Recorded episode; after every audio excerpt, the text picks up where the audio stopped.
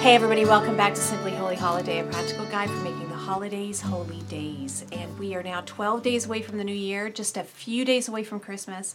And I really hope this has become a holy journey for you. You know, I've been reminded this year more than ever of just how countercultural this really is. I've been out, uh, you know, I don't know, shopping or doing, you know, concerts or whatnot, and I've just really been in touch with how frantic and hectic our culture is. And uh, during this time of the holidays, how difficult it is to really just focus on the holiness of God. And but you know, I think it does make perfect sense because you know, when you study this nativity story and you think about every little aspect of it, you know, everything is significant in this story.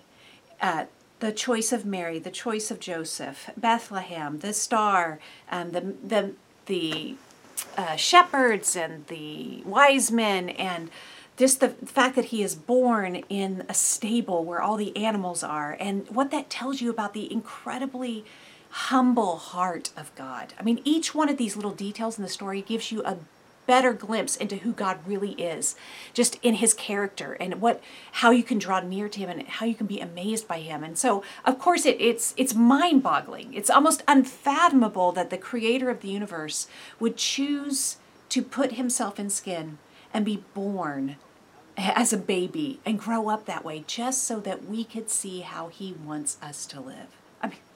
That's really, really amazing. So, of course, Satan doesn't want us to connect with any of that. So, his whole thing, he's a master at distraction. So, he just distracts us. And so, we got, and it's just easier. It's easier to do the tree and the presents and the, and the stockings and all the stuff, which I love and I do not want to get rid of at all. I love all those things, but they can be distractions from what is really, they're just a lot easier to focus on than it is to really take in the unfathomable love of God. It's crazy. So I hope that you get some time to really marinate in all of the um, the intricacies and the the rich details of the nativity and take it from that storybook that we grew up with, you know, the sort of watching the Charlie Brown Christmas and all that, but into the real uh, crazy nature of God.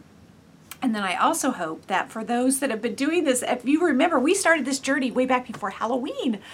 And whatever it was that you vowed to him, whether it was to become more humble or more loving or more patient with your children or to open your hands every day or to, I don't know, some of the things I've been praying for, I think are um, that, that we'd let God's dreams become our dreams and to, um, you know, surrender every area of our life. Or maybe it's to, you know, to fall on your knees at a certain time of day or get up at a certain time of day or not eat until your stomach growls or whatever it is.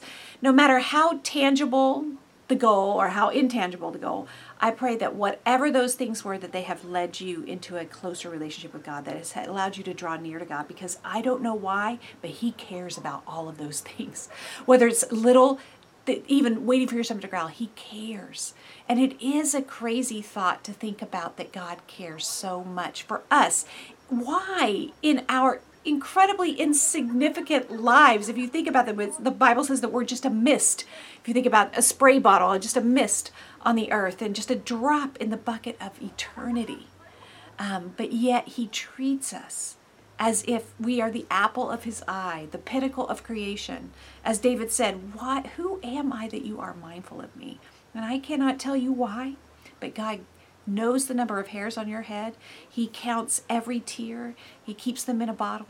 And he knows the very littlest details of your life and he cares about them. So I just pray that this time has allowed you to draw close to Him. We're almost to the end. Um, and I pray that you will be closer to God by the end. But we are trying to make our ascent to 2020. We're trying to be more spiritual by the time we get there. We're trying to be more holy, right? Um, and so we've been following the Psalms of Ascent, and even this is so imperfect. Like, I really thought we were going to get through all these Psalms, and now I'm like, we're not going to get through all these Psalms. We only have 12 more days. I'll probably make one more video or something like that. Um, and I don't know. We're just going to keep going and get as far as we can. So we are going to start reading in Psalm 129, and I think today we're going to cover 129 and 130. So here it says, From my earliest youth, my enemies have persecuted me. Let all Israel repeat this. From my earliest youth, my enemies have persecuted me, but they have never defeated me. My back is covered with cuts, as, a, as if a farmer plowed long furrows. But the Lord is good. He has kept me free from the ropes of the ungodly. May all who hate Jerusalem be turned back in shameful defeat. May they be as useless as grass on a rooftop, turning yellow when only half grown, ignored by the harvester, despised by the binder. And may those who pass by refuse to give them this blessing. The Lord bless you. We bless you in the Lord's name. So the psalmist starts here by just recalling just how he's been persecuted his whole life. And and then he says, let everybody say it with me, because the Israelites had been persecuted straight from the beginning. They had always been different. First of all, Abraham was called out of a polytheistic society to be a to to a monotheistic thing. No one had ever seen that before. He's he's going to worship one God. What is that? You know, so he's different from the beginning circumcision. That's different from everybody else for sure. That's a very different practice. And then just the persecution that they've endured for all those years being slaves in egypt going from slaves to assyria slaves in you know babylon slaves in roman empire. And then you know it's continued on continued on all the way through the 20th century. You've got the holocaust. You know the jews were persecuted time and time again. And we can jo- join in with them in this lament. It's a collective lament to God. God, we've been persecuted for so long, you know, because Jesus, of course, being crucified, and then all of his apostles being tortured to death and martyred, aside from John, who was exiled. And then the persecution that followed those early Christians for 300 years, Nero, and then every Caesar after that, just continually torturing and persecuting the, the Christians, this is our heritage too. This is our heritage. This is where we come from. And the persecution has gone on through through the centuries. The church has been persecuted, um, and even to this day, of course, we know we live in a society where we're still persecuted. Not to that extreme at all, um, but of course, there is persecution in our life. And the Bible guarantees us, in the New Testament says that anybody who wants to live a godly life in Christ Jesus will be persecuted. And Jesus even tells us that it's actually a good sign. He says, Happy are those, or blessed are those who are persecuted for my name's sake. He says, This is actually even going to be the blessed way to live. You are going to undergo persecution. And this is the way we have to see this. You know, persecution shows that we are doing something right. It is good if you are being persecuted.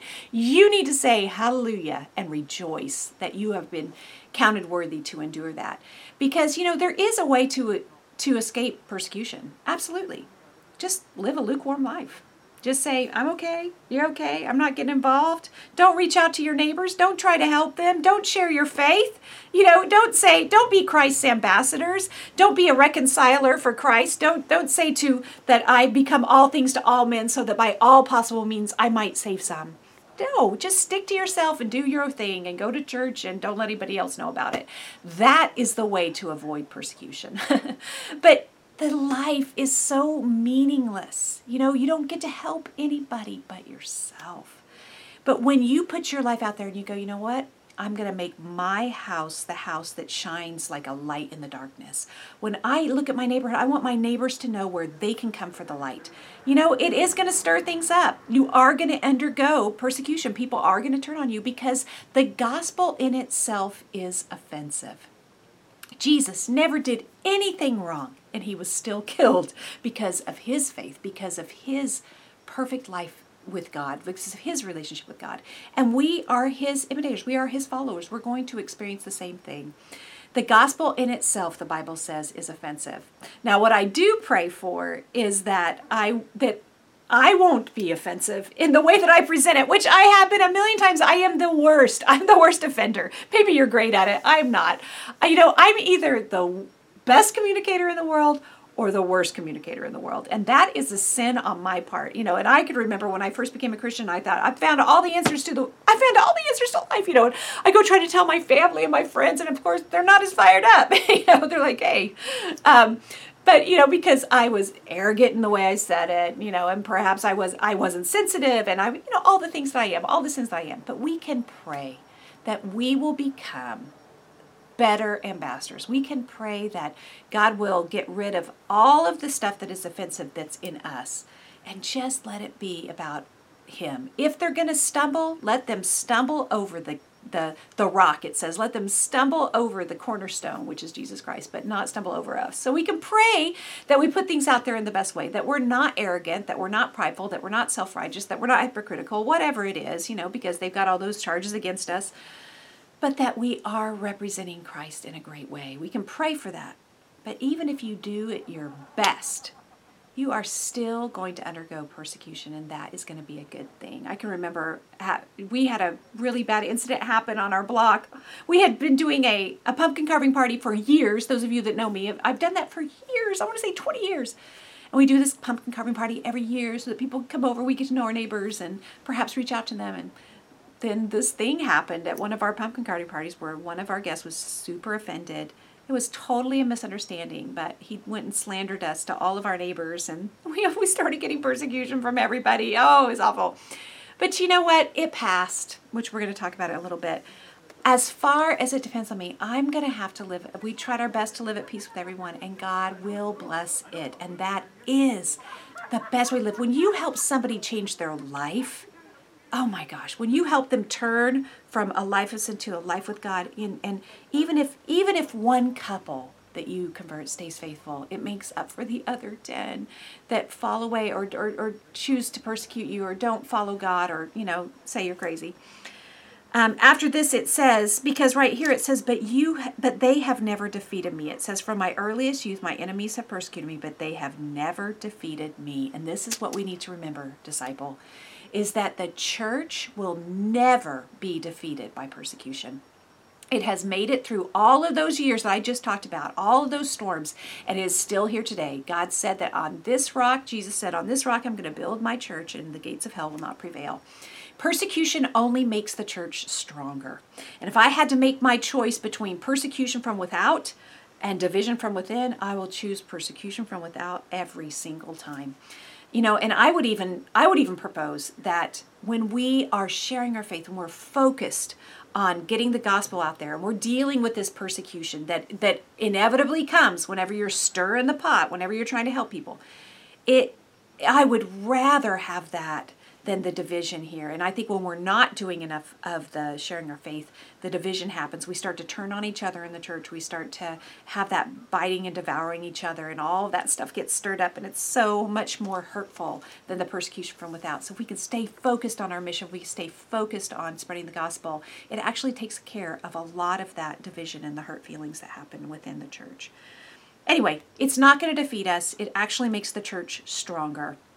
Many scholars will tell you that this church was the, at its strongest the first 300 years. Well, that was when they were totally persecuted by the um, society that they were living in.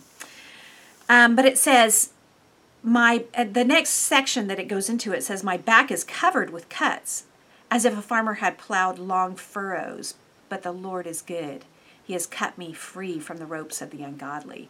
And you know i think that there are there are scars and there are hard things about the ungodly society that we live in. And you know there are wounds that that come from you know people that we've tried to reach out to and people we've tried to help and then they turn on us and all that kind of stuff. And that does happen. But i don't think those are the deepest rows when i read this scripture now i'm going into imagery. And this was personal to me which it may not be this way for you but what i immediately pictured when i saw this was you know just how it looks when you're being whipped as a slave. And that's what it's referring to, those years of slavery in Egypt.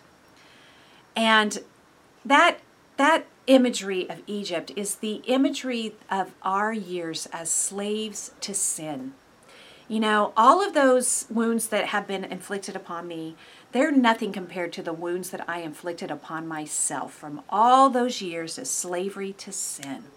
And that's what I think about. Nobody forced me to be selfish. Nobody forced me into the drug lifestyle. Nobody forced me into my sexual morality. Nobody did that to me. I did those things to myself, and those are my deepest wounds. And I think that it's important to remember that God is trying to cut us free from those those cords of the ungodly, those ropes of the ungodly. You know, he's trying to set us free from our slavery to sin. And you know, he does. When I when I read this, I was thinking about how all those years ago when I read Isaiah 1 where it says, "Why should you be beaten anymore? Your whole body is injured from the soles of your feet to the tip of your head. You're only wounds and welts and open sores, not soothed or bandaged with oil." He says, "You know what? Stop doing wrong. Learn to do right. If you're willing and obedient, you'll eat from the best of the land." You know, he wants to bind up our wounds. He wants to get us out of that and I can remember when I first read that and, and realizing, oh my gosh, I have a lot of self inflicted wounds. And then God went to work on me And He does heal those things when we decide we're going to deal with that. When we decide we're going to deal with all those cords of the ungodly and we're going to get rid of that slavery. You know, now all these years later, that started when I went into CR. You couldn't pay me to get high. You could not pay me to get drunk. I don't want have anything to do with it because I have been healed from that. You know, and then later in life, God uh, showing me just my slavery to food the slavery and, and thinking about how he has set me free from overeating, you know. And I, of course, thought that was going to be really quick. You know, I'm going to lose weight. And actually, losing the weight was quick, it was pretty fast. But being set free from bondage, that's a whole nother thing. When you are set free from the desire to overeat, that's all. When you don't have to watch it, when you don't have to think about it, when you don't have to worry about what you're eating, when you're eating, what, when you just have absolutely no desire, when you're flying above that pull to overeat, you go, whoa, now I'm set free from the bondage of overeating. And that is a beautiful feeling when God cuts those cords. Um, that kept you, the ropes of the ungodly, all of that stuff. And He keeps doing that for every area of your life, He will set you free. After that, he turns to this, um, you know, he basically turns this imagery. It's a curse on all the people that are against them, you know, and I. I don't know that I understand absolutely all of this, but I think the imagery that he uses when he's he's talking about the taunts of the ungodly, he's talking about this persecution that's come, and he's saying god you curse them. You know let their let their uh, taunts come to nothing. He's talking about how the plant would grow up on the rooftop but you know it, and you think oh look that looks really nice. But of course it dies before it's even half grown. It's not useful to the reaper. It's not useful to the person that's going to try to sell it bind it up and sell it. It's not useful for anything. We have to remember that all this persecution though it looks scary um, satan uses it. He makes it grow up really quick and it, it feels very powerful. It really does come to nothing in the end if we can just decide we are going to stay faithful, we're going to be wheat. We're not going to be weeds. We're going to be wheat. And we are going to make it through the harvest. And you know, all of that other stuff, it's going to it's going to fall away. It's not going to amount to anything. I I actually it really brings to mind to me the image of the shadow on the wall. You know, in the cartoons, you'll see this big shadow is like a scary monster coming in, and but then in the end, you see it's just like this little creature that's on the ground has nothing. And when the light comes in, it you know it the shadow evaporates. Satan always tries to make things look bigger than they are. He always tries to use this persecution to think, oh my gosh, the church is going to fall apart. Now, the church is going to be stronger. Satan does not win. God wins. Wait it out. Wait it out, disciple. And don't let the don't let the persecution from without keep you from being faithful. Okay, but let's keep reading. In Psalm 130, it says, From the depths of despair, O Lord, I call for your help. Hear my cry, O Lord. Pay attention to my prayer. Lord, if you kept a record of our sins, who, O Lord, could ever survive? But you offer forgiveness that we might learn to fear you. I am counting on the Lord. Yes, I am counting on Him. I have put all my hope in His word. I long for the Lord. More than centuries long for the dawn, yes, more than centuries long for the dawn. O oh, Israel, hope in the Lord. For with the Lord there is unfailing love. His redemption overflows. He himself will redeem Israel from every kind of sin. And man, I just have to read this because this is a oh, this is a psalm to keep you faithful for the rest of your life.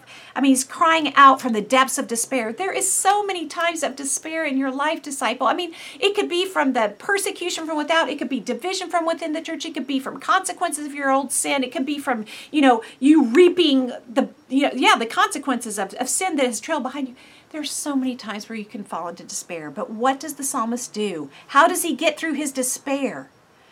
He calls out for help. He begs God, hear my cry, O Lord, pay attention to my prayer. This is a this is a constant image that we have.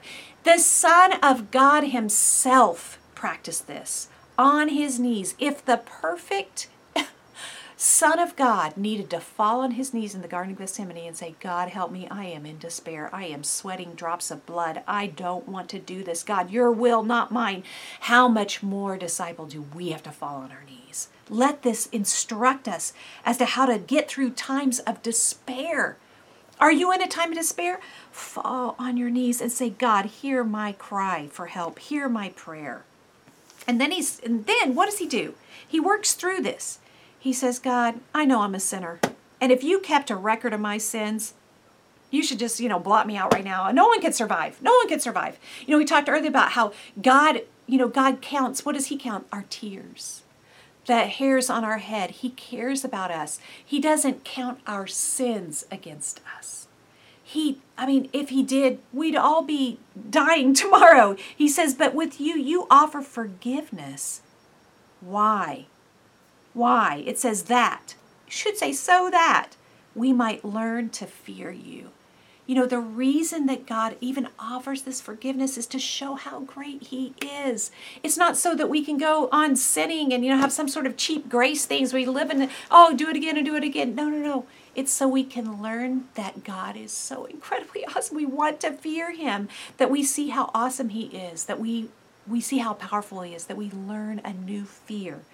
We are forgiven so that we can learn this reverent fear in service to God. He says, I am counting on the Lord. I just love the way he says that. I am, yeah, I am counting on him. I have put my hope in his word. And man, you should have that outlined. You should have that underlined, highlighted, whatever, circled, because there are going to be so many times where you are going to need to figure out where your hope is going to be. And this speaks to me because too many times in my life, I put my hope in a result, I put my hope in an outcome. I go, I'm hoping for this outcome. No, no, no. I need to put my hope in the Word. It's the only thing I can count on. I can't count on a result that I want. Who am I to even know what is the right result? Who am I to think that I could predict the future and that I have a better plan than God? No. I mean, even in the psalm that we read before, he's saying, God, you curse these people. Because we don't even really know what we should be praying for. God, they're in your hands. As for me, my hope is in your word. You know, so there's going to be times where God doesn't even feel like how you think he should feel. Like you're not even going to feel the the fear that you felt at one time or the love that you felt at one time or the peace that you felt at one time or your relationship with God doesn't feel the same as it felt then or whatever. No, no, no, but you don't put your hope in those things. You don't put your hope in feelings. You put your hope in the word. It is an anchor for your soul. You know, there's a reason that they that they put down an anchor in the midst of the storm because there's too much wind for them to get back to port and they're not going to be able to get to their destination right now. They're just going to have to wait it out. Put down the anchor, disciple. Are you in the middle of a storm? Put down the anchor. The anchor is the word. This is what's going to get you through. Not your feelings, not results, not predicting the future, not telling God how He should do things, not being controlling. Lose control. Let God have control. Let the anchor be the word. Put the anchor down in, deep into His word and say, This is all I can rely on. It's the only thing that's the same yesterday, today, and forever. It's the only thing. And it can be trusted. I can't tell you why and I can't tell you how. I can't tell you how something's going to work out. I've found myself, people want advice about stuff. I'm like, you know, I'll give him my two cents. But the truth is, you're going to find your answers in the Word. Anyways, so let's go on. It says, I long for the Lord. More than centuries long for the dawn. Yes, more than centuries long for the dawn. Who are the centuries? The people that are having to stay up all night long to protect the city.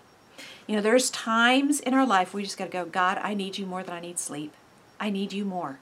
I might need to stay up late praying on my knees. I may need to get up early because I need you more than I need that extra hour of sleep. There's so many times my alarm, no, I don't have an alarm. Sorry. There's so many times God wakes me up at 4 a.m. I don't know why, but I have to decide do I need another hour of sleep or do I need an hour with God? Did He wake me up because I need more time with Him? Absolutely, He did. There's other times where I wake up in the middle of the night and I've no longer say that's because of insomnia or it's because of hormones, it's because of whatever, whatever, whatever. No, no, no. It's because of God. He's waking me up because I need Him more than I need sleep. And I long for Him more than I long for the dawn. You know, I, I long for Him. So I just roll over and I get on my knees and I just go, God, let me count the ways that you are awesome. God, remind me of how awesome you are. I just want to praise you through the night, as the psalmist says in 119. We praise him through the night so that in the morning his joy can come anew, that we find new mercies in the morning. When he wakes you up at night, think, I need God more than I need sleep. So that's another holy practice for you. Anyway. And then it says, O Israel, hope in the Lord, for with the Lord there is unfailing love. His redemption overflows. And when I think of unfailing love, I just think of that love that we're not capable of giving. You know, we think that we we try to be unconditional in our love. I know parents, you try to be unconditional with your love. I try to be unconditional with our with my love. But the truth is we're just human. Only God loves unconditionally. We can hurt our friends so badly that they don't want to have anything to do with us. We can hurt our spouse so badly that that that trust, rebuilding trust takes years. And we treat our children the best probably of anybody on the planet that we treat our children. But even them, you know, when they have gotten on our last nerve, when they have when they have driven us to the point of the brink of despair, we're not looking to bless them. It's not something that's on our mind. Like, how, what what good thing can I do for my kids who drive me crazy right now? No, but you know what? That's how God is. God, even while we were still sinners, when we were at our worst, He died for us. Christ dies for the ungodly. Like, it makes me tear up. It reminds me of that that psalm where he says, Can a mother forget the baby at her breast? And, you know, we all look at that and go, That would be impossible. Mothers, we know the love for that child. He goes, Even if she does forget, I will never forget you. Disciple, I don't care what you're going through, the Lord will never forget you. He has carved you in the palm of his hand. He knows who you are, and he will never forget you. He is capable of unfailing love. We are not, but He is. He truly loves unconditionally. I think back to the times where I was practically spitting in God's face, living a life completely ungodly. Literally, just, you know, doing everything I can to forget about God, to live for myself. And it was at that time in my life when I was pregnant out of wedlock, when I was you know, doing drugs like crazy when I was just, you know, going crazy. God sent me Jay in the middle of all of that. And what a gift. This man who's been faithful to me all these years.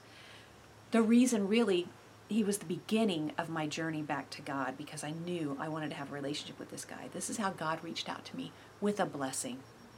Even while I was spitting in his face, God reached out to me with a blessing. This is the God we serve. Is I mean, let that move you. His unfailing love. His redemption overflows. And then this last verse, which is a clincher for me. He himself will redeem Israel from every kind of sin. And you know, I think about this how you know, we are we are just really such sinners. It's true. And you know, when I became a Christian, I don't even know how I did. I I must have mustered up one little fingernail of humility to be able to become a Christian. But I was so stinking prideful, and I had so many sins and so many issues to overcome. And God has worked all these years, these twenty-seven years or whatever it's been. But it is amazing to me that He is still redeeming me from sins. I'm 51 years old. I'm I'm I'm you know been a disciple all these years and he's still setting me free from new things. I mean this year he has gone in deep getting rid of every arrogance that I that I can even I mean just the arrogance in my heart, the pride in my heart, that the the rudeness in my speech, the ways that I've talked um, poorly to my kids, my impatience with my kids and others and in my ministry, that the way that I have hurt people. I mean, he is now just setting me free from things I thought I could never be set free, free from. These are these were my legacy. You know, this is how I grew up. This is who I am. This this this yucky, um, rude part of me, and God is setting me free from that.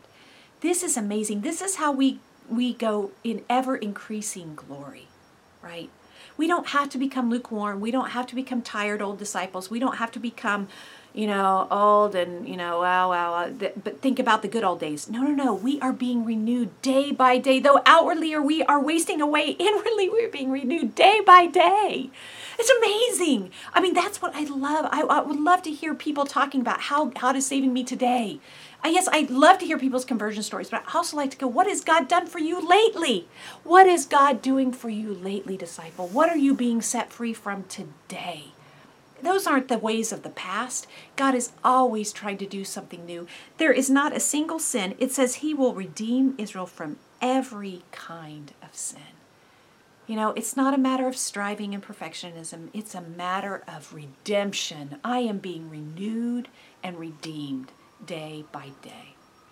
You know, I couldn't even figure out how to talk about all the cool things in this one chapter of the Bible. You know, it's amazing to think of what God is doing with us. I hope that this video helps you. I don't know what part of it because I was kind of all over the place. There was a lot to that that that God covers in this in these two psalms, but I hope that something I said is going to help you um, become more holy. Until next time.